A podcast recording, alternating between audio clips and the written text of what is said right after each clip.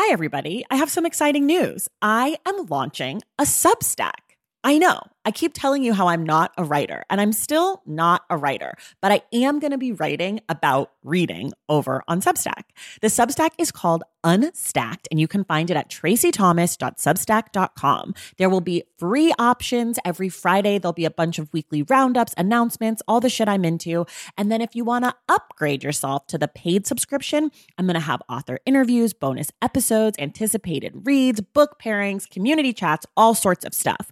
So, if that sounds like something you'd be into, go to tracythomas.substack.com and join Unstacked. And of course, I've got a special offer for you. If you go to tracythomas.substack.com slash the stacks 10, you get 10% off your first year membership of Unstacked. You have from now until April 4th to redeem. Again, that's tracythomas.substack.com slash the stacks 10 for 10% off Unstacked. Okay, that's enough. Let's listen to this episode. Hey, everybody. Before we get into today's episode, I just wanted to say that this week marks five years of the stacks. And I honestly cannot believe that this little idea I had to talk about books with some of my friends who love books has turned into the stacks as we know it now. So, for everyone who's listened to the show, for everyone who's told a friend, join the Stacks Pack on Patreon, given us a rating or review, or even listened to it and hated me so much you turned it off. I just want to say a huge, huge, huge thank you. And I'm really excited. There's some fun things coming from me for the rest of the year to celebrate the five year anniversary. So please stay tuned for that. And I won't talk too much because I'll probably start crying. But again, I just wanted to say thank you to everyone. And if you haven't yet, go join the Stacks Pack on Patreon so we can continue to have this show week after week after week for the next at least five years. Thank you.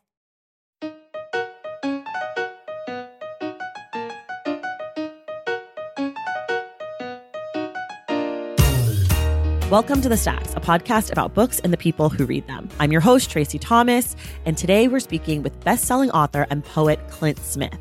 Clint is also a friend of the podcast, and he is back in The Stacks for more literary goodness after his first appearance in 2021. Clint's here to talk about his latest book, a poetry collection called Above Ground. It was just released last week, and it is a powerful and wise rumination on the complex experience of fatherhood amid the tumult of our modern world. Clint is an Atlantic staff writer who wrote the award winning and critically acclaimed How the Word is Passed, a reckoning with the history of slavery across America, and his incredible debut poetry collection, Counting Descent. Today, we talk about the pressure to follow up How the Word is Passed. We talk a little bit about soccer, and of course, the many, many books that have shaped Clint's life. Our book club selection for April is Catalog of Unabashed Gratitude by Ross Gay. We will discuss that poetry collection on April 26th with Clint Smith. Quick reminder everything we talk about on each episode of The Stacks can be found in the link in the show notes. Listen, if you love The Stacks and you want more of it, please join us over on Patreon. That's our exclusive community for supporters of the show. You can join for just $5 a month and you get all sorts of things like our very active Discord community, bonus episodes, and our monthly meetups to discuss our book club picks. Also, you get to know that your $5 are going to make the stacks possible. I've got a lot of exciting things coming up later this year. And with your support, it's going to be possible. So please head to patreon.com slash the stacks and join us now. A quick shout out to some of our newest members of the Stacks Pack Catherine Booth, Eileen McGraw, Rachel Michelle Maxwell, and Janelle Hill. Thank you all so much. And thank you to the entire Stacks Pack. I could not make this show without you. All right, now it is time for my conversation with Clint Smith.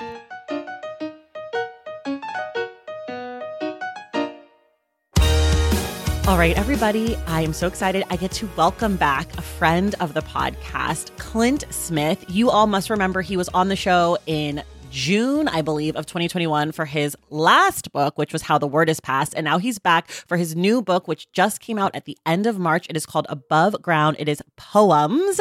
Clint, welcome back to the Stacks. It's so good to be here. My favorite podcast my favorite guest. Uh, well, I can't go on record. One of my faves. Um, one of the um, faves. one of my faves. Top tier. Um, okay, welcome back. How have you been? Things have been good. It's been uh, a wild couple years. I think it's it's difficult to to overstate the extent to which my life has changed since the since how the word is passed this came out. Um, yeah, it's it's been wild. In what ways? You know, I could have never dreamed that the book would get the response that it has. So many incredible writers write so many incredible books all the time that for one reason or another never reach the audience they deserve. And so I feel just immensely lucky that the book continues to find new readers. Um, it just kind of keeps going. It's got like a long tail. I, you know, I'm, I'm always, you know, getting messages from people who've been, just been introduced to the book and mm. the sorts of messages I get from people, you know, just students who read the book in their high school history class, who said it transformed their understanding of their own mm. lives, of mm. people who read it with their, you know, Fox News watching granddad yeah. who said, Hey, like, you know, we never talked about this kind of thing, but your book opened up space for this to happen, people who have messaged to say they visited the sites in the book, people who have messaged to say that they that the book has like pushed them to think more critically or to even engage with historical sites in their own communities yeah. in different ways, right? People who pass the same cemetery every day on the way to work or pass the same, you know, live down the street from this museum that they never visited and they just and and they talk about how my book gave them new tools with which to think about these places and new ways to think about public memory and iconography. And yeah, it's, I mean, it's been amazing. I, I really can't say enough about how much it's meant to, to get these sorts of messages from readers. And you know this because I think I talked about it on the podcast last time, but like, I really wrote this book for like a 15, 16 year old version of myself. Mm-hmm. Like I wanted to write the sort of book that was going to help a, a high school version of Clint that would have given him the language, the toolkit, the history with which to more effectively understand why his state, his city, his country looked the way that it did. And there was a moment where I um, zoomed with students at my former high school who were reading the book, and it's mm. you know the history teachers at Ben Franklin High School in New Orleans had assigned it to to their students, and it was this sort of full circle moment because I wrote it for right the version of me that was those kids right and i was like man they're sitting in the the literal classrooms right that that i sat in that i so desperately tried to orient the project to and it is there've been so many incredible moments but did they um, like the book or did they roast you? I mean they if they there were uh there was no roasting. Um, well, I know how teenagers but, uh, are. Like you know, they would be like, look, "Oh, okay, you went here. I, like, what was your, you know, like right, whatever." Right. they probably did it at lunchtime. Sure, not uh, not in class. Yeah, yeah, yeah. no, they they uh they held me down. I appreciated it. I love it. So I wasn't going to start here, but this is something that I want to talk about. So we'll start here and then we'll kind of go back. We're, we're going out of yeah. order because you're a repeat. One of the things about you that I think people who were introduced to you through how the word is passed might not know is that you are a poet and yeah. you are a poet. Your first book is Counting mm. Descent, which was a collection of poems that actually is like the perfect pairing for how the word is passed. Mm. Um, and now you're returning to poetry. And so and you've had this success with you're talking about with this book and your you know top 10 books of 2021 from the new york times and your national book award and all of these things.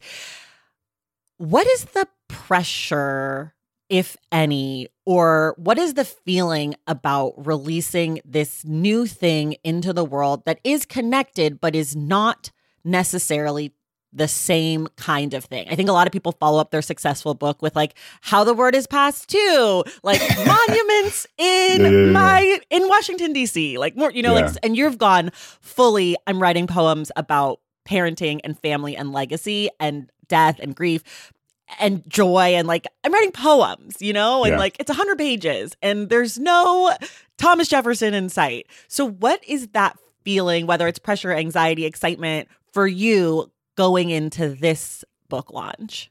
Yeah, it's funny. I, um, I always think about my homie Wesley Lowery, um, great journalist, great writer, mm-hmm. who mm-hmm. who will have a new book coming out himself uh, later in the year. And one of the things he said after all the sort of wildness happened with how the word is passed, he's, he's like, "Man, the sequel, like, there's got to be a sequel, and you got to call it Too Pass, Too Furious."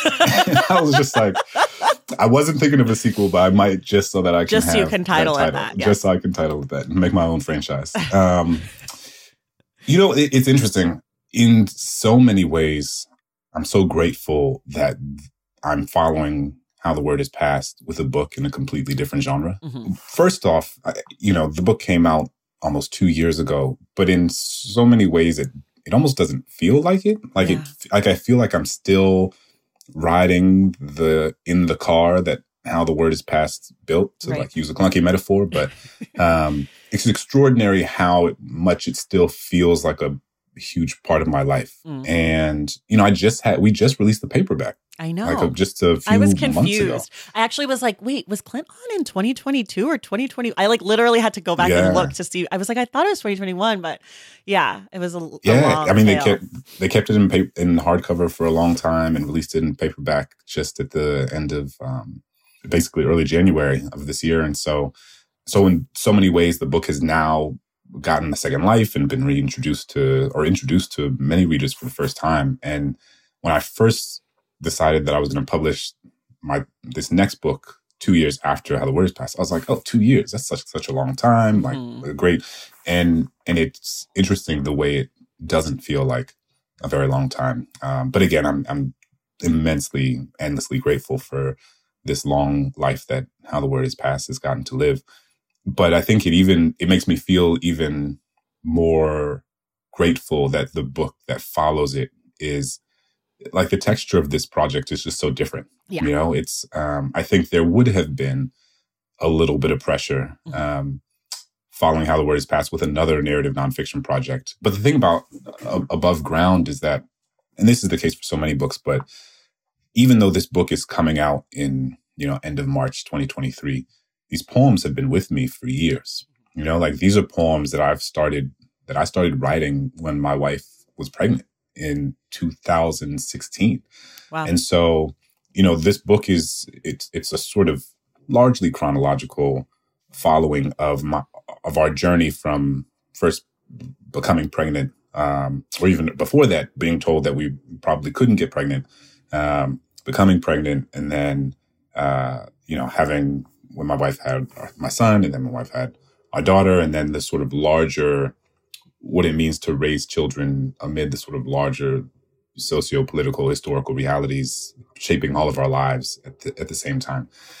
And the poems just sort of w- poetry for me is both the creation of art but it's also the mechanism through which i do my best thinking. And and poetry is is kind of the act of paying attention. Mm. and so you know an example i give is like if you walk past the same tree every day in front of your house like you see the tree you know it's there you know what the tree looks like if somebody asks you to describe it but it's something different when you stop and look at that tree with a different level of intention and poetry is almost the act of stopping to look Hmm. at the tree it is Hmm. because when you pass the tree you see it but you don't see it with the specificity with the granularity that you would if somebody was like write a poem about that tree Right. or take a photograph of that tree, right? So, you know, you when you look at the tree now, you might uh, home in on a particular leaf, and you might see the way that that leaf is actually a few different shades of green, or you might see the way that uh, the edges of the leaf are turning yellow as the season begins to change, or the way that the leaf has a hole in it at the end where a caterpillar took a bite, right? These these small small things, but allows you to see the thing that you otherwise see every day right. with a different level of, of intention and specificity. And I feel like these poems are are that in the context of parenthood, right? Yeah. They're sort of these small poetic archives, these attempts to capture sort of time capsules and to hold on to these moments of of joy, of wonder, of fear, of insecurity, and to to sort of capture them and to hold on to them. And in so many ways, what it does is it allows, it reminds me of how fleeting these moments are, right? Because you know this, it's the most cliche, cliche thing in the world, but that like it flies by, it Right. goes by so quickly. But it does, it goes by so fast. And Yeah. so, all that's to say, it's just, you know, these are poems I wrote f- for me, right? Like, and there are hundreds of these poems about parenthood that aren't in this book, but that operate and play this, uh, that play a similar role in terms of just ensuring that I am taking the time to reflect and be present in um, what is otherwise like a wild, wild west of living, you know, being parents to young kids. Do you feel like I, I love this analogy of like writing the poem is like a way to like really stop and like look at the tree. But as you were saying that, you said like take a photograph. And I'm just thinking, like, is that not what all art is in some way? Mm. Is like you, you you're using a different medium to talk about or think about or reflect on said tree. So if you're a dancer and you take the time to choreograph a piece Mhm. about a tree, you're still doing that same like kind of specificity. And I'm thinking like because you write poems, but you Mhm. also write narrative nonfiction. And I'm sure if you had to write narrative nonfiction about the tree, you probably would also stop and like talk about those things. So I'm just it, I just think it's like interesting to think like whatever your potential medium is, Mhm. art is the way to think about the tree. Hmm. No, I, th- I think that's absolutely true. Um, Because I have no doubt if you wrote a memoir about parenting, it would be just as beautiful and and in depth, and you would still capture a lot of these things. It would be different because it would be a memoir and not poems. But I knowing you and how detailed you are and like how like how careful you are with your work, I think you would write a really good memoir about parenting too. well, that's very kind of you to say. Not that I Um, know if you can even write a memoir, I got to be honest. I, I do not feel equipped to write a memoir about parenting. It's interesting you say that about like narrative nonfiction, no, and details, because I my editor Vanessa Mobley, um, who edited How the Word Is Passed, she was extraordinary. She's since left Little Brown and is now at the New York Times, um, doing amazing things. But it's funny that we're like talking about the trees because literally, I mean, you you read How the Word Is Passed, so Yes. you know. Like I love exposition. Yes. I love details. I love. I will sit there and describe the tree for like several pages. The problem is that that's what I did in all of my first drafts, and so like and she got be- out the red pen. and she was like, "Okay, cool, cool, cool, lovely tree." Glad you know that. Yes. Now get to I'm- Monticello. exactly. Sort of, Where's the uh, front door? where we have it's been seven pages and we haven't stepped foot inside Jefferson's home yet. Yes. So, um, and so yeah, I mean, I, I think any genre. I think you're absolutely correct that that art plays that role for so many artists, right? Mhm. Um, you know, I know my brother-in-law is a big photographer, and I know that um, he talks about it the same way, right? You know, I might write a poem about the tree. He might take photographs of the tree, and and those photographs might allow him to see the tree in ways that I I don't even see with my poem, and my poem might allow him to see the tree in ways Mhm. that, and that's why it's so important to have various Right. forms of art and various mediums and different genres. You know, for me, the things I like about the thing I like about poetry is that like you can begin a poem with a question Mhm. And it doesn't necessitate that you have to end the poem with an answer. If anything, you you end the poem with like more questions Mhm. or more wonderings, right? Like so many of my poems are just just sort of like uh, you know, I, I think about a poem where my son is asking me about death, you know, and and there's a version of that that somebody might write an op-ed about or an essay about or a an academic article about where they sort of outline like what are the best ways to talk to your children Right. about like life and it's and I'm I'm not equipped to answer those questions. And for me what the poem is is a sort of exploration of the uncertainty of like did I answer that the right way? I think I did my best in that moment. Uh like I could have said this but I could have said that and I ended up saying this and it felt clunky and it felt you know and so the poem for me is just that space with which to excavate and question and wonder and then the poem ends and you're like well i don't i don't know but this is it but it captures it captures the moment and and you know I, memoirs can be written in all sorts of different ways and i'm Yeah. sure that um but it, for me this felt like the medium through which i could most effectively just sort of reflect on on Right. these parts of of this journey Yeah. So I've read I've read Above Ground twice now. I read Mhm. it uh, in December when I first got it because I couldn't wait, and then I read it yesterday because I wanted to refresh. And one of the things that struck me on the second read that I completely missed on the first read, which okay, this is going to be embarrassing when I tell you what it is because you're going to be like, I started the collection here. Is this idea of all at once, which is Mm. the title of your first poem. Mhm. And when I went into the collection the first time, I knew that it was like Clint's poetry collection on parenting. So Mhm. I went in thinking that. And when I went back and I read it yesterday, the first poem details all of these things going on. Mhm. Um, fires and family and you know diagnoses and all of these things and that all at onceness for me now that's the center of this collection like Mm. it, it doesn't feel like a collection about parenting anymore there are a lot of parts about parenting but what it Mhm. feels like is a collection about all of the things that were going on since you started since you became a parent Mhm. um, and for you, that looks like, you know, uh, the, the passing of your grandmother. It looks like, you know, global events that have happened. It looks Mhm. like your your wife's complications with her pregnancy. It looks like a swing. A, Mhm. ba- a- an ode to a swing or a bear hug. It looks like grocery shopping. It looks like, you know, one of my favorite poems, or one of the poems that I think is like really interesting is there's a poem about people congratulating you on being super dad and you being Mm. like, yes, yes, I am super dad, but also my wife does these things every day. And and that really changed the collection for me because I feel like in my mind, and maybe because this is something I'm pushing against personally, I feel like parenting is like a small part of a lot of things and it's not often contextualized in the bigger part of a lot of things right? Like it's like Mm. people ask me like oh what's it like to be a twin mom? And i'm like well i can't really ta- change that take that out of what it's like to have survived this pandemic so far and to have become a parent at the beginning to have been pregnant and had children right before this happened. And so i don't know there's not really a question there but I would love for you to talk about this idea of all at once and let me know if I am onto the right track at all.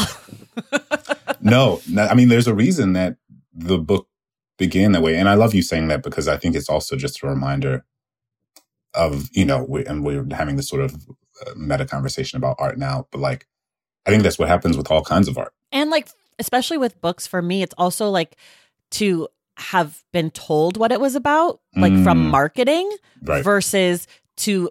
I, once I read it, I knew what it was about. And then when I reread it, I was able to be like, oh, this is that book about parenting. And then the first thing I see, I'm like, this isn't a book about parenting. I was lied to. yeah. I mean, and I think your point about like when people ask you about what it's like to be a twin mom, and you're like, well, I can't answer that outside the context of XYZ. Yeah. I mean, I think, you know, to the extent that this is a book about parenting, it's because parenting animates every part of my life now, right? So, so everything that I experience in the world is animated by either in the foreground being a father or in the background being a father, right? It, it is, and that's present in how the word is passed too, right? Like part of what changed the way I wrote and thought about that project was that as soon as I started the project, my son came into the world. And Mhm. so even the things around like family separation, like when, whenever I thought about the spectacle, the, the sort of cruelty of slavery, Mhm. I largely thought about it through the context of the spectacle of physical brutality that Mhm. black people and that enslaved people were um, the beatings and the whippings and the torture and and obviously that's a huge part of it but it wasn't until it became apparent that like family separation came Mhm. into the foreground of my consciousness Mhm, where i was like mhm. oh this you know and i and i do have one poem about this in in the collection um but just thinking about what would it mean if you went to sleep at night. You know, I remember standing in the Whitney plantation thinking in a in one of the original slave cabins and looking at the bed where enslaved people, you know, a version of what enslaved where enslaved people once slept. And just imagining like what it would be like if I went to sleep one night, put my kids to bed, and I woke up the next day and my children were gone. Right. And I had no idea where they went. I had no idea who had taken them. I had no idea if I would ever see them again. It's a, a sort of unfathomable type of cruelty, a type of horror. And then you realize that this is the omnipresent threat that Right. millions of enslaved people lived under every single day of their lives, that at any moment you could be taken away from your husband, your wife, your brother, your sister, your children, your parent, you know, just for, for no reason at all. And, and so that shows up in my previous book in ways that are com- sometimes more subtle, but it's because of becoming a parent that the emotional stakes and the emotional texture of my understanding of those moments has been changed because I have a different level of empathy as a result of my own parenting. And so in this book, it is all that that is the sort of central animating feature is the sort of both andedness, the all Right. at onceness Right. of of what it means to be human in this moment. Like, and, and for me, that is what it means to hold these moments of watching my child have their first hiccup or watching the, you know, my family show up for their first birthday party or watching, you know, as they discover a ladybug for the first time or a cicada for the first time or the first time we go to a beach or that all of these moments are shared, these interpersonal granular moments of, of profound joy amid a backdrop of what often feels like global catastrophe, right? right. You know, climate change and, and war and uh, violence, both domestically, you know, uh, and across the world. I mean, it, and and this is a theme that I think shows up in in all of my work because it's something I'm I will probably wrestle with across you know all of my books until I'm gone. But but it is that sort of both and right, like collect the counting descent ostensibly is a book that's mostly about like coming of age as a young black man, black child, and thinking of what that means in the midst of the black sort of emerging Black Lives Matter movement. Mm-hmm. But what's true and what shows up in that book is that like we all were watching black people killed at the hands of police incessantly, felt like, mm-hmm. you know, mm-hmm. for years. And at that same time, I was falling in love with the woman who would become my wife right? right? And that like those two things happen alongside one another because because the human experience is not neatly bifurcated into right. like you only experience tragedy here and you only experience love and levity here. It's it's that you they are all happening simultaneously and you are figuring out what it means to to carry all of that in your body and your spirit together. And so this book is is thinking about, you know, losing my grandmother, or losing my grandfather while my child is coming into the world or thinking about the parts of parenting that are, you know, there's so many parts that are, are amazing and joyous and jubilant. And there are a lot of parts of it that are really hard and yeah. really exhausting and really humbling. Sucky. Yeah. And it's just, and, and I didn't want to write a book that is like, wow, like parenting, it's amazing. It's only great. It's only, it is wonderful. And it's the most challenging, humbling thing I've ever done in my life. And and I just I guess my whole thing that you've kind of touched on is is we don't have to write into spaces or talk about things in ways that pretend as if the other parts of any given experience don't exist. Yeah. I mean I I, I think that's what makes this collection really great is like the po like the juxtaposition of poems you know, an ode to a bear hug, you know, followed by a poem about, you know, grief or something like because mm. it just feels really it feels like life, right? Like I, hearing you talk about like taking your kid to the beach for the first time or whatever next to these other things, it's making me think about January 6th. Um, my kids were had just started, you know, they or not just started, but they were they were walking, they were you know, we were, so we were going to the park a lot. Mm-hmm. And I remember after nap time, I was getting ready to take them to the park, and I like text my brother, and he, I, I can't think it was like a picture of my kids. He's like, "Are you not watching the TV right now?" And I was like, "No, I'm about to take the boys to the park. They just woke up from their hit, hit their nap." And he's like, "No, you need to turn on the TV." And then we didn't go to the park that day, which was like a huge, yeah, you know, change in our schedule because at this time because of covid we i didn't have help. So i was like very regimented all this stuff. And like it always sticks in my head that the way i found out about january 6th was because it was a canceled trip to the park which like yeah. made, made such a big deal to me. And on the flip side i was at the park when the verdict came out for the george floyd you know, that whole situation. And I remember being like, because I'm in LA and LA is notorious for a bazillion helicopters. And there were all these helicopters flying over the park. And it was making me so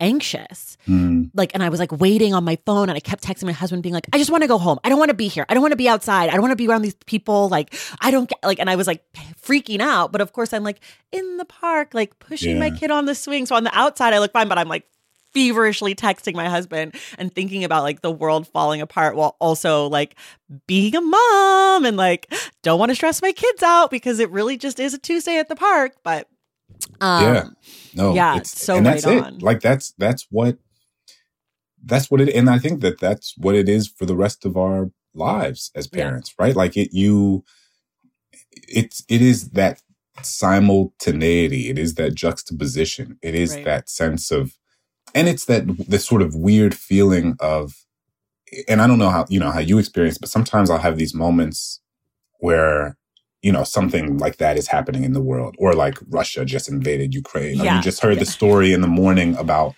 you know like the Ukrainian children who were abducted by, or the children in Afghanistan who don't have any food to eat, or the Right. kids in Detroit who, you know, don't have water, whatever the case may be.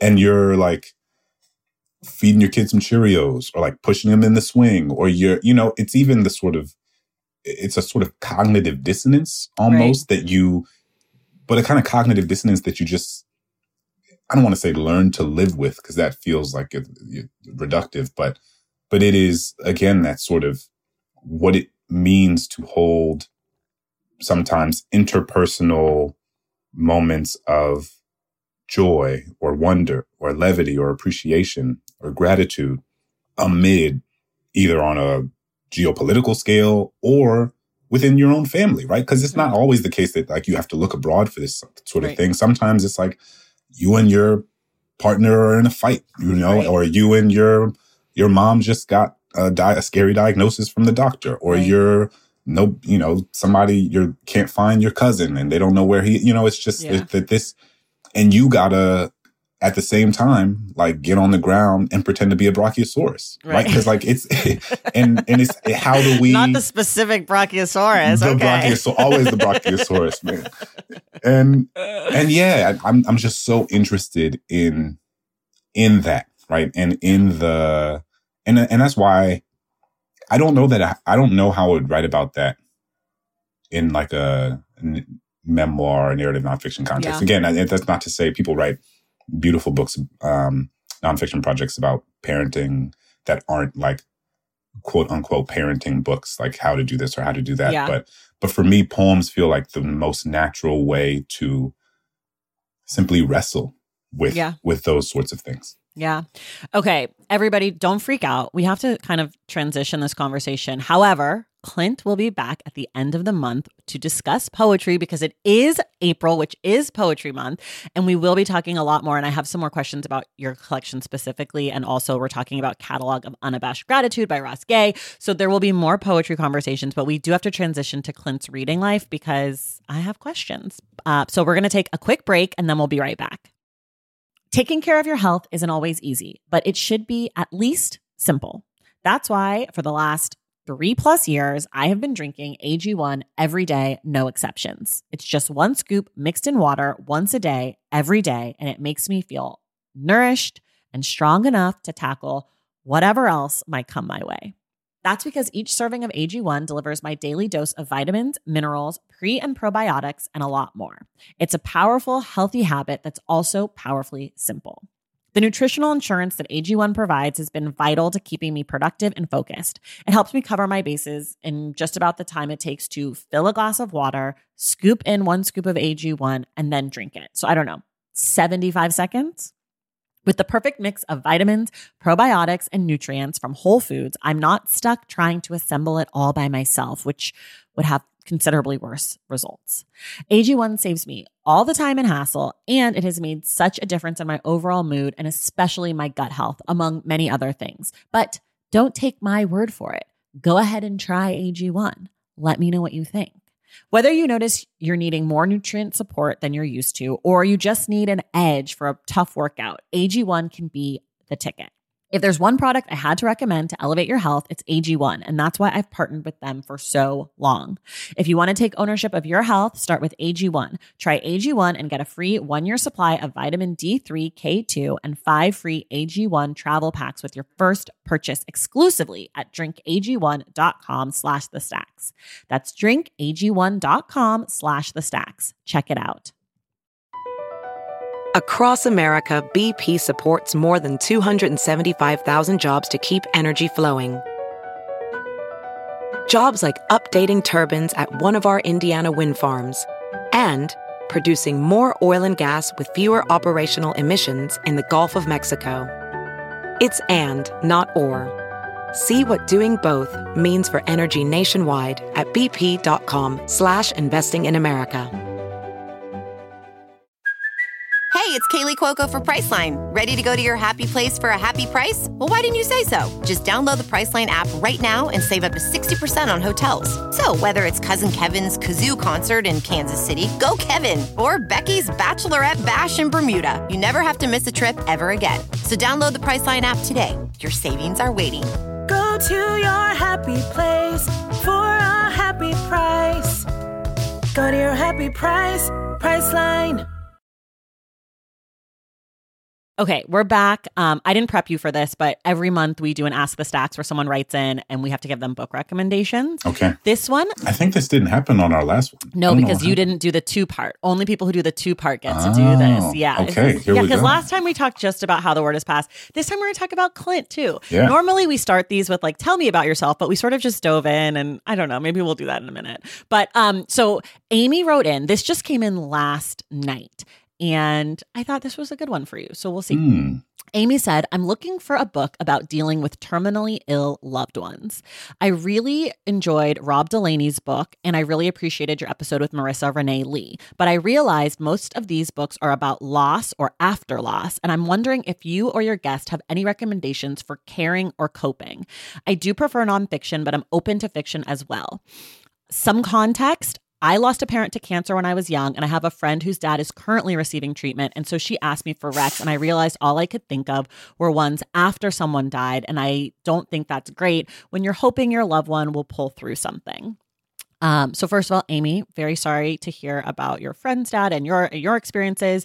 Um, and this is sort of tricky. So I don't know if you have one or two. I I wrote down a handful. Um, I can go first, or you can go first. You tell me. Yeah, it's, it's. I appreciate them reaching out with that question. Um, I actually just finished a book that I really appreciated by the poet and writer. I hate. I'm not gonna say poet and writer because I hate when people do that because it's like as if poet's not a not a writer. Poet and essayist or poet and nonfiction writer Meghan O'Rourke, uh, Oh. who wrote a book, The Invisible Kingdom. Uh, I think it was a National Book Award finalist last year. Yeah. Uh, and it is adjacent to, I think, what is being asked, but I think there's a lot of overlap. Um, it is about Meghan's experience living with chronic illness. And I have people in my life who are also living with chronic illness and are living with conditions that aren't easily diagnosable. And I've seen and witnessed firsthand the uh, the sort of grief one experiences living with something that doesn't have a name, um, having symptoms that won't go away, and the it is an illness that, depending on the nature of the chronic illness, that is killing you at various speeds, right? Like it, and Right.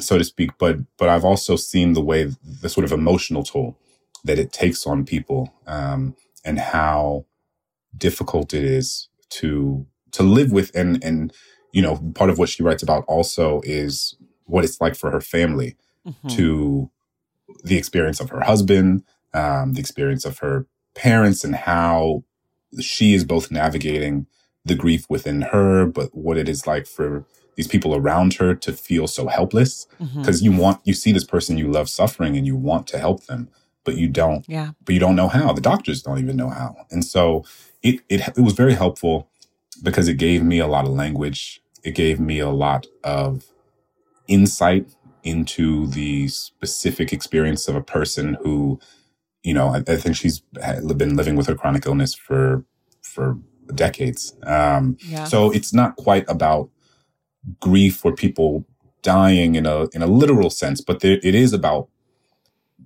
you know, this woman is sort of mourning the life that she thought she would have yeah. when Yeah. and then realizing that she is going to have to recalibrate her her expectations about what her own life and her conception of of her own health will will be. Yeah, I read that. It was Mhm. good. Um, You did. You said way more than it was good, but I he just it know. was good. Yeah, I read it. Um, okay, so I have a few different options for you, Amy, and some of them do end in death, and some of them do not. Um, the first kind of category I have is what I call a cancer or death memoir. Um, we've done a few on the podcast. So, The Unwinding of the Miracle by Julie Williams. It's her memoir. She does die at the end of the book. Um, it's not a spoiler. It's common knowledge, um, which we did do an episode on that. And then the other one we did was um, The Undying, which won the Pulitzer. And it's this woman who gets breast cancer and she sort of like talks about her experiences and also the medical community and all of these things. Um, and then the third one that fits in this category would be When Breath Becomes Air by Paul Kalanithi, which is very well known. Again, he's a young doctor who gets cancer, has to drop out, and he also ends up dying. So two of those people do die, one of those people don't, but those are all sort of in the same you know, first person cancer memoir. The other one I would suggest is called My Own Country by Abraham Verghese. And um and I love him. He he wrote that book, uh, Cutting for Stone, as well. Mm. And he is a doctor. And he, at the beginning of his medical career, he ends up in um, Tennessee, rural Tennessee in the early 1980s, and he's an infectious disease specialist. And so he is treating people for HIV and AIDS at the beginning of the crisis when a lot of people either are treating people in New York, San Francisco, and Los Angeles or are not treating people at all. And he talks about kind of being with people who are sick and who are dying and what that experience is like for him. Um, it's sort it's not exactly what you've asked for, but I do think that it speaks to sort of this being present among the ill and among the people who are dying. Um, and then the last one is Being Mortal by Atul Gawande, another doctor. And he writes sort of about the end of life care system. So this one's like, it's got some, you know, narrative nonfiction vibes to it, but it's a little bit more nonfictiony than the other ones. It's definitely not a memoir, but he's talking about terminal illness and how we deal with that um, as individuals and as communities. So, sort of a lot of recommendations because I don't know that anything's exactly what you're at, what you've asked for, but I think they're all really good recommendations. I just want to add one more thing. I, and I don't have a specific book recommendation, but I just I'll share a personal story. When my father was ill and he, you know, he was ill for a long time and then he went into hospice care and a family friend gave us uh gave me this like little paperback book that was like how to say goodbye to your loved ones. Like it was like sort of like a end of life how to type book maybe 50 maybe 100 pages and i don't remember the name but it was very helpful. And they i think you know especially in this space where it's like we're a literary podcast and we want like great writing and all of these things this book is not necessarily that but it was really helpful to think about how the end of life will be and f- potentially feel and what it might look like. And so I don't know, you know, you said not your friend's not quite there yet, but it might be something to get for her if if it does end up that way because it's sort of a book that I would never have purchased for myself and I read it in, you know, one sitting or whatever and you know, it, it's not great, but I read it and I obviously don't remember the title. I'll try to find it. If I can find it, I'll link it in the show notes. But that's another kind of book that might be helpful. That's maybe not like a super compelling read, but might be like a, a useful read. Amy, if you read it, you have to tell us any of these books. You have to tell us what you think. And anyone who wants a book recommendation, email askthestacks at thestackspodcast.com. Okay, Clint, we're transitioning to your reading life. And since we didn't do this at the beginning, will you just tell people a little bit about yourself and maybe like a little bit about your relationship to books like when you remember first like getting into reading or or whatever that means to you Yeah, I, you know, it's interesting. I don't know if I told this story on the first podcast, but I always remember in third grade where my teacher, uh, Miss Mueller, she uh, had us write poems about colors. And I wrote about the color gray. I don't know why I was a strange and solemn child. Um, but I remember how the poem goes. It was a version of uh, I hate the color gray. It reminds me of a rainy day. Gray, I really hate that color. It's annoying like my little brother. Um, and I remember she came over to me and she she looked at the poem on the desk in front of me. She put her hand on my shoulder and she said, Clint, that was beautiful. You can be a writer when you grow up.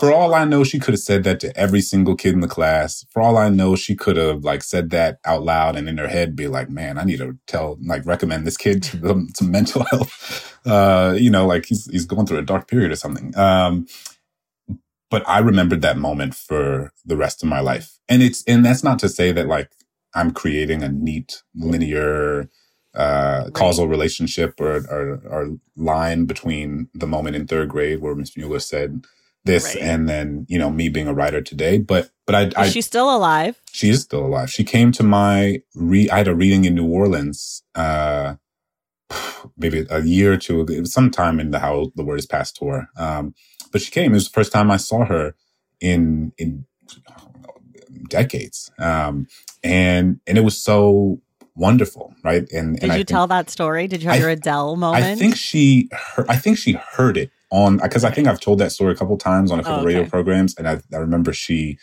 It's and it's it's funny because I've been a teacher and I've said Hmm. things to kids that I have meant very earnestly, but I don't Right, I don't don't remember, at all, right? remember. right? And she's just like that. I'm so it's so wonderful that you remembered that. I mean, so much. Uh, I'm pretty sure she did not remember saying that, um, but uh, but she found it really meaningful that I did, and it was it was wonderful. We took a picture um, together, and and uh, yeah, it was very sweet. So I've I, I I guess I just say that because like reading and writing have I've been instilled both from my teachers and from my family with this sense that like this was that uh, writing was something that I was capable of. Um, there was always this belief that was instilled in me that like this is something that if you want, you can do. At various points in my life, I was like, "Oh, that's cool, that's cute," but like I'm going to be a professional soccer player, so I have no need for this information. Like I'm gonna I'm gonna play for Arsenal and live in London. It's gonna be great. Um, it didn't work out like that, and here we are. But I had I should say for all those on podcasts who don't know that my team is currently above Tracy's team.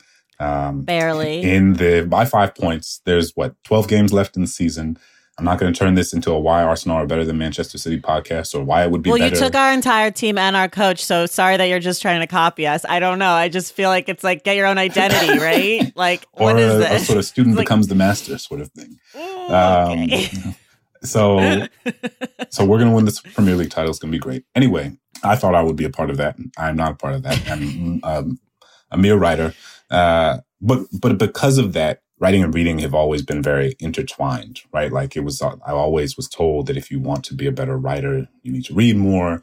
And I really, it was just always part of my life. My mom always brought us to the, uh, the library in New Orleans. Um, I was very big on the, uh, summer reading, uh, contest. Challenge, Oh my yeah. gosh. Like, and maybe this is the thing a lot of writers tell you, but like I was, I was very, very into it because I was so motivated to win that personal pan pizza from Pizza Mhm, Hut. I was mhm. like, I want to, I don't know. I can't remember if you were allowed to get more than one, but I was like, I'm going to get like seven pizzas, right? I'm going to read 7,000 pages and get seven pizzas. And it's interesting. I mean, we don't, we probably don't have time to get into this, but like there is an interesting relationship for me between my life as a writer and thus a reader and my like a s- competition. Um, Mhm. It's interesting. I'm like making these connections in real time on your podcast. So thank you for it. becoming my my therapist. Um, Exclusively, you heard it here first, people. but but it is interesting, right? Because like I was so motivated by the competition of the summer reading contest at the public library. When I realized when I was like 19 and had my sort of existential crisis of like who because I I got a scholarship to play uh, soccer in college. I played at Davidson College, but I didn't really play. Um, and Mm. so this thing that had been the center of my identity growing up, like I was always Clint the soccer player. That's what I was known as. That was my Mm. social identity. That was my athletic identity. That was who I understood myself to be in the world. And suddenly I got to school. I was playing at this D1 school, which would have been my dream. And I wasn't playing a lot. And so I was kind of trying to figure out like who I was off the field in a way that I had never had to before. And it was that some the summer of 2008 when I was uh, between my sophomore and junior year in college. I went to the Nuyorican Poets Cafe. And Nuyorican Poets Cafe, for those who don't know, is this poetry cafe on the Lower East Side of Manhattan, this legendary spot. I mean, so many of the writers you love and poets you love have like come from that space or grace that stage. Um, Mo Brown was the longtime host and uh, curator of the Friday Night Poetry Slam. And I remember I went, and this was when I was a sort of like disillusioned English major. You know, we were reading Keats and Yeats and you know, Whitman and Frost and, and all these folks who at the time I had a difficult time accessing because it felt like that was the only mm-hmm. way that poet, I felt like I was being taught that that was the only way poetry could look. Um, mm-hmm. and I've stepped into this space where, you know, it's full of black people and brown people and you know, people speaking different languages and, and people, and like Biggie is playing on the, you know, on the stereo and people are drinking and laughing. And I was like, is this a poetry show? Like, what is this? Um, right. and I will always remember one of the first poems I ever heard was by a woman who had cerebral palsy.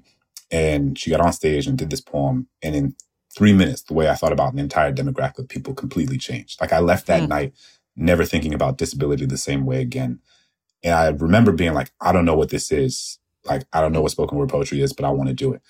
And I went back to Davidson and like, you know, I was on the soccer team. We showed up for preseason. Uh, my friends were playing FIFA and I was like, y'all, I think I'm gonna be a poet. Everybody turned around and be like, a poet? Like what? Like, boo, you're whack. Like, shut up. Um, and I started a poetry group at Davidson and we kind of like kind of cosplayed Dead Poet Society. We like got together right. in the uh in the, the main academic building on Sunday nights and like wrote poems and read poems and shared poems and it was but but part of what the connection I'm making is that there was also a big slam poetry scene in Charlotte, North Carolina, which was just 20 Got minutes away from Davidson. And I was just so I would go to this thing every time they had a poetry slam. And I would enter the poetry slam and I was trash and I was terrible and I would lose in the first round and I but there was something about the competitive framework of it that tapped into the part of me that had been an athlete my whole life. Mm-hmm. That also tapped into the part of me that made me want to win the personal pan pizza from the yeah. public library. That served as an entry point into literature that allowed me to recalibrate my relationship to literature to then go back to Keats and Yeats and Frost and Whitman and access them and appreciate them in a different sort of way because it was like, oh, I have a, a, more expansive understanding of what literature can be. And now I can appreciate the the canon, so to speak, for what it offers, and also critique it for what it doesn't. Um, right. But but yeah, one thing that has been a a sort of animating feature of my life is the way that competition or competitive infrastructure has facilitated my relationship to literature in ways that are very clear to me. I don't know if that's to say that it's like healthy or or good necessarily, but competition um, is great. I'm I'm I'm there with you, but I'm i know that that's not, but I know that's not the case for everybody. And a lot of people in like the literary space don't find the value in competition. And I mean, for me, it's just like a personal motivating factor. Like I'm super competitive with myself, and I'm also privately competitive with other people, but never publicly unless they deserve it. uh, which isn't to say it won't happen one day, right. but I try to keep it together. But I think there's like a I think a lot of people who are in literary and art spaces come to it from not necessarily from an athletic background mm. first. And so they don't see the value in competition. And I'm, as you know, a big sports person. And like that's what motivates me competition, just competition with myself. Like, how many boxes can I check on my to do list? Yeah. You know, like just like all that kind this of stuff. This is why we got to find each other on Peloton so we can try to outdo each other. I am competitive with people I know from the book space on Peloton in a very creepy way. Like, I is only, there a Peloton Bookstagram community? There, I think I have one of the hashtags or something. But like, I like some authors because you can see that I have a Peloton ah. in the background. Ah. I like follow now. Like, I I shouldn't name Nate. I'm gonna name a yeah. name. So like, Justin Tinsley is on Peloton, okay. and I follow him, and I'll purposely take classes he's taken to try That's to like so beat him. like really, oh, really creepy like that. Take this biggie biographer. Yeah, I'm yeah. like, good, nice try, Tins. Oh, um, oh, but I sometimes beat him, just FYI. Yeah. I do want to say about the competitive piece that, like, for me, I think it was very helpful as an entry point into mm-hmm. literature, right? It was helpful when I was a kid, and it was helpful when I was experience. I needed a thing that would serve as a bridge in for me coming from sports being the center of my life to now making books the center of my right. life. Um, I do think that one of the things about like in the literary space, so to speak, that competition can be like a really debilitating thing. Mm. Um, and and so my my competitive instincts don't exist in the same way in in the context of my current work. Like I'm Yeah. not like I have no sense of desire to compete for like prizes and stuff. Sure. Like I like I like certainly I I'm immensely grateful if you know if I'm nominated, if I win, Right, and, right, right. and you know I experienced some of that with how the word is passed, and it's it's amazing. But it's not. There's no like I'm not out here being like, you know. Uh, who's a person we both know? Like, all right, David Dennis. Like, Right. I'm gonna get, I'm gonna get that National Right. Book Critics Circle Award. You, you know, like it's not, it's not like that at all. No, because I- part of it is you realize that like so much of that is beyond your control, right? Yes. There's so much that it has nothing to do with you. And if you if you use those external realities and, and prizes and bestseller lists or all of that to be the thing, to be your metric for whether your book is successful or not, that's not a healthy relationship to your work. Yeah, no, I I hear that. I'm competitive, and so I would be like, I'm gonna win a national book award. It wouldn't Hmm. necessarily be like I need to beat Clint, but it would Got be it. like this is. But like I'm also very goal oriented, so for me, it's Hmm. sort of one and the same. It's like okay, these are the things I want to check off my list, and like I have a lot of lists where things are written down that I like to Right. check them off. I got you. Um, okay, we have to talk about your books. People are gonna be so mad. We're not gonna get to a lot of the questions, but we're gonna do our best. Two books you love, one book you hate. Uh, I'm just looking at what's on my desk right now. Um, I love friend of the pod, Patrick Radden Keefe's Ugh. Empire of Pain. I mean, Patrick Radden Keefe's everything. Is he right? The- perfect? What's up I mean, is he? He's. I, we had lunch um, when he came in town for his uh, Rogues tour, and and he's. You know, when you there's just certain people you meet, and you're like, you're actually cooler than I thought you were, because Yeah. you're like, am I going to be disappointed? This person's writing means so much to me. He's just like a cool, Cool. ass dude, Yeah, just a cool, cool. ass dude. You know, just a good, good dude. Yeah, I mean, he's he's among the best of the best in the history of narrative nonfiction. So anything by Patrick Radden Keefe, but I'm looking at Empire of Pain right now. Um, another book I love, uh, Jhumpa Lahiri, Interpreter of Maladies, Mm. um, Pulitzer Prize winning uh, fiction collection.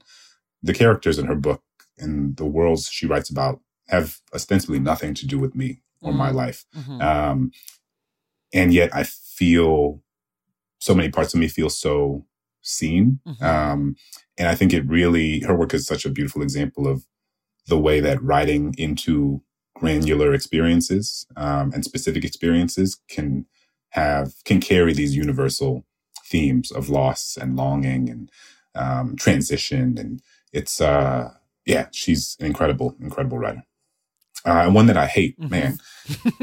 uh, you know, I really did not like The Sun Also Rises. Mm. Like I've tried really hard. Um, I love The Old Man in the Sea. Um, it's very short. It's like very, you could read it in one sitting. Um, it's kind of a novella.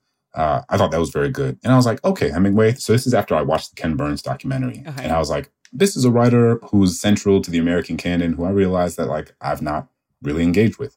And so I read Old Man in the Sea and I was like, cool, cool. Like I really enjoy this book. And then I read The Sun Also Rises, which is one of his most critically acclaimed books. And I was just like, this is not it. Like it Mm. just did not, uh, did not do it for me. So, um, Sorry, Ernest. sorry, Ernest. It's, uh, Better luck next you know, time with your little books. you're a good fisherman, but, nice uh, try. not it was yeah it was it was and some people love it and that's you know again like that's Yeah. that's art that's literature that's how it goes but for me it was i was That's very underwhelmed it's not often that i don't finish a book Oh, but i like got halfway through and i was like i i can't, Can't keep going it. with this yeah. what are you reading right now? so a couple things i just finished um the time this time tomorrow by emma straub um, Mm. who is a writer who's a big a big presence in the literary space because she owns um, Books those magic. bookstores in New York, and and I think is she seems like a very kind person. I've ne- I don't uh, know that I've met her in person. I might have met her in person very briefly one time, but didn't know her. But I kept seeing her her work around, and I uh, I read her latest novel, and and it was really great. One of the things that I enjoyed was the relationship between the daughter and father. It was it was rich, it was complex, it was nuanced. It's about this this woman who like travels back in time, but it's a sort of meta time travel novel because she's aware that like it's Right. absurd that she's traveling, but she's like, wait, this is weird. Like I'm not in Back to the Future. What's going on? And so, right. um, but I thought it was really well done. Uh, I just read a novel by my friend, the poet Kaveh Akbar, um, who just sold his novel to Knopf. I think it's going to come out early 2024, Okay. uh, called Martyr. Extraordinary. Just like blew me away. It is. It is so so good. This novel is going to make a huge splash. Can't It's wait to add it to my 2024 list. There you go. Gonna do it And then um, my my friend and old uh, advisor Matthew Desmond. His new I'm reading book. that right now. Oh man, Poverty I mean, by America. Poverty by America. I'm on Yeah. chapter two. Matt is uh, it's a different vibe. Totally different. He's Very not different trying to win a Pulitzer Prize with this one. Yeah, it's a different It's- situation, but he is he's one of the most generous, thoughtful, rigorous people. I, like when I think of the model academic, like I think of somebody like Matt who just Mm. he's such a good person and is so earnest in his commitment to his work. Yeah. And part of this book, what this book is, is a reflection Mhm. of his commitment to rigorous eh, analysis and engagement with like a big like poverty. Why do we have poverty in america? You know and and his commitment to excavating the answers to that so that we might more effectively create policy so that we might Yeah. more effectively build a sort of world in which there are not millions of people living in poverty. And so it is it's cool to see a book that is an extension of someone's sort of larger Mhm. personal commitments. Um, Mhm. and this is very much one of those types of books. Yeah, and I should say, I said he's not trying to win a Pulitzer with this. I I mean that in a comp, not in a complimentary or disparaging way. It's just so different from Evicted. Evicted is like this like narrative nonfiction and like really weaving things. And so far, this book is much more like facts and figures. Here's what's going on. Like if we want to change it, this is what we need to do. And generally, those types of books aren't like Pulitzery books, is what I meant. Yeah. But it's really well done, and I'm super into it. I just didn't want people to think I was shitting on him by being like, it's not a Pulitzer. I, it's just not the same. It's not that kind of It's a book. different type of book. Yeah, but it's it's really good. What's a book you like to recommend to people? Pachinko by Min Jin Lee. Yeah, I think about it all the time. I always tell people I'm the president of the Pachinko fan club. I don't know. Um, You might have to fight Imani Perry on that. She's Oh. a huge fan of that book. Oh man, you you uh I I, remember tried this was one of your fiction projects. I tried to read it. It just wasn't for you? I, I, I need to read it for the podcast because I need to know that someone's going to talk to me about it at the end it. because it just it's a li- it was a little slow for me. I like got 100 pages in and I was like, "You know what? I can't do it on my own. I need I need help. Throw me a lifeline." Um oh, I see your beautiful bookshelves behind you. How do you organize Mm-hmm. your books? Right now, there's no organization. It is Welcome to my it's world. bad.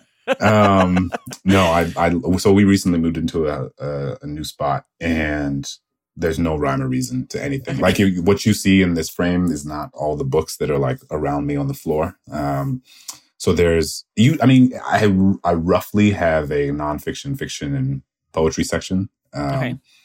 so that is the extent of the organization but it's in my ideal world, it's alphabetized because I do. There are moments I often want to look for a book Mhm. and then have no idea where it is. Okay. Um, so I do want to create a more uh, streamlined system, but I currently don't have it at all right now. One thing I'm not a fan of, and It's me. You don't like color. I hear it. I hear it coming in your I, voice. oh man, I don't. I literally Do could you hear it. do you I, color I coordinate? do. I don't understand. I have a very visual memory, I so I can understand. remember a book.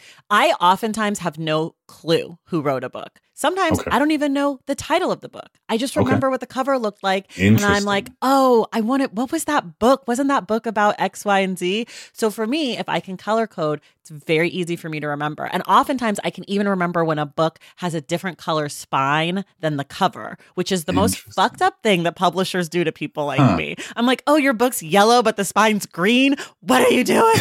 Bye. Oh man, that's okay. That's fair. That's fair. I I'm a guess for me, person. sometimes it feels like I'm stepping into like the paint section of an Ace Hardware store, and it just is. That's how I feel. That's uh, and and look, Ace is a very useful place. You get a lot of stuff It's there. the Shout out to Home hardware Depot. place Oh, um, but uh, I will not be Yeah. joining you in the Well, color coded. I love it here. We're always accepting new people, but no I'll wave pressure. to you from over here. Yeah, no pressure.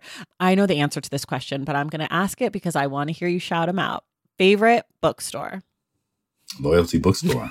my uh, my people, my people. Yeah, It's uh out here in Maryland in Silver Spring. That's that's the they run the show. They're the best. Um, okay, this is our speed round. Last book that made you laugh.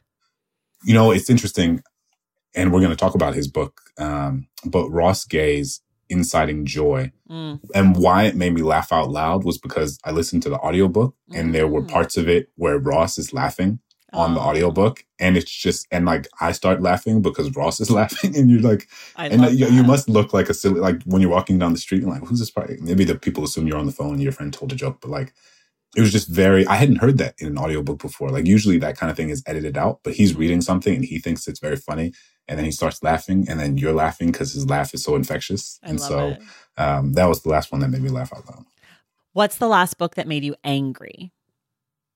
This is going to be uh, a sort of roundabout way, but a book that I loved, loved, loved from my friend and colleague Ed Yong, um, An Immense World. Yes. And it's such a fantastic book um, about the sort of senses, broadly about the senses of other animals and Mhm. like how they experience the world so differently than us because of their, the different senses they have, right? The different way they see the world, the different way they hear the world, they taste the world, all of these. And, and I say it made me angry because it just, I was already, you know, feeling anxiety as so many of us do about climate change and, and all of the ways that our planet is changing so rapidly because of um, things that we are doing to it. But I think seeing how this book, more than anything I've ever read, made me more fully appreciate the world around me and like the animals around me, the natural world around me in a way that I, I never had. And I'm somebody who like loves animal documentaries. Like I will watch a nature documentary like every day of the week if I could. Um, but like it was like the feeling you get from watching a great David Attenborough documentary, but like rendered with beautiful language. Mm. Um, and that's what Ed did. And, and I was so, it makes me angry to think that we are moving toward a world in which so many of these remarkable creatures no longer exist. Hmm. Okay, I'm just going to do two more. What's a book you would assign to high school students? As I know you're a teacher, though not a high school teacher. Are you? Mhm. Not a no. I was a high school You teacher. were, but not anymore. I'm not anymore. I miss it every day. We already brought his name up, but I I would really love to see David Dennis's book assigned Mm. in in high schools. I just I've read a lot of civil rights books, and this one was one of the most intimate Mhm. and most personal. And I so appreciated getting to see the civil rights movement, the impact that it had on people Mhm, in ways that are not filled with glory mhm. And also the impact that it had on those people's children, right? Yeah. Like David, you know, and, and it just, that's not always part of the story, um, is what is sacrificed both from the individual, but also from that individual's family in order to try to build a more, ju- and so I just, I, I keep telling David, I was like, this book, I, I had high expectations for David, but this is phenomenal yeah. it just was it was So it was so so good and i was so i'm so so proud um to have like been in the same for those who don't know me and david dennis went to college together With Steph and so- Curry. no with less. steph curry right The Um, light skin trio. oh man i think the light skin trio yes um i'm sli- i think i'm a little bit more brown but, you're you're the um, darkest of the three, but yeah, of the three. But yeah, we fits. were all we were all there. Um, you know, eating eating our our chicken parm in, in the cafeteria. And uh, but David, you know, we were literally were in the same poetry class in college, and and to see what's happened with his career. I mean, he's like the the ESPN guy now. I It's know. uh, it's amazing. Well, David, now that I know this about David, he's going to have to write us a poetry collection on parenting because he's Look, also a parent. And you guys can compete. Bam. oh my gosh. And we can host it on a bonus episode of the Stacks, the slam poetry competition between the Davidson boys. Oh Um, my gosh. okay, last one. If you could require the current president of the United States to read one book, what would it be? it's interesting. This is going to be the, the Venn diagram of last time I was on the show because I think the one of the questions you asked me last time was if one person, if you could have your book read by one person, who Yeah. would it be? And I said Frederick Douglass. hmm Um, and I remember just being like, I hope you think it's good, Yeah. please. But I would have Biden read Prophet of Freedom by David Blight, which is a biography of Frederick Douglass and one of the most extraordinary biographies I've ever read. And just is such a detailed treatment of one of the most important people in world history um, and one of the people who has helped shape the landscape and the possibilities for this mm. country in ways that few other Americans have. Um, and so I was so glad that, you know, David, uh, you know, David's also a, a, historian without whom there would be no how the word is passed. You know, there's many historians with, who I relied on for that project, but David's work on public memory and history and how all of that fits into the sort of larger historiography of slavery is is second to none. And he's just also just a good dude, very generous. Um, his book is is extraordinary. I love it. Just like last time when you were here, we went way over. People, oh, don't be mad. Just enjoy. You got bonus time with Clint Smith. Don't write me a letter. I won't read it. um, Clint, and even more bonus time, Clint will be back on April 26th to discuss Catalog of Unabashed Gratitude by Ross Gay for our poetry book club episode. Very excited. Clint, thank you so much for being here. It was a pleasure. Always fun. And everyone else, we will see you in the stacks.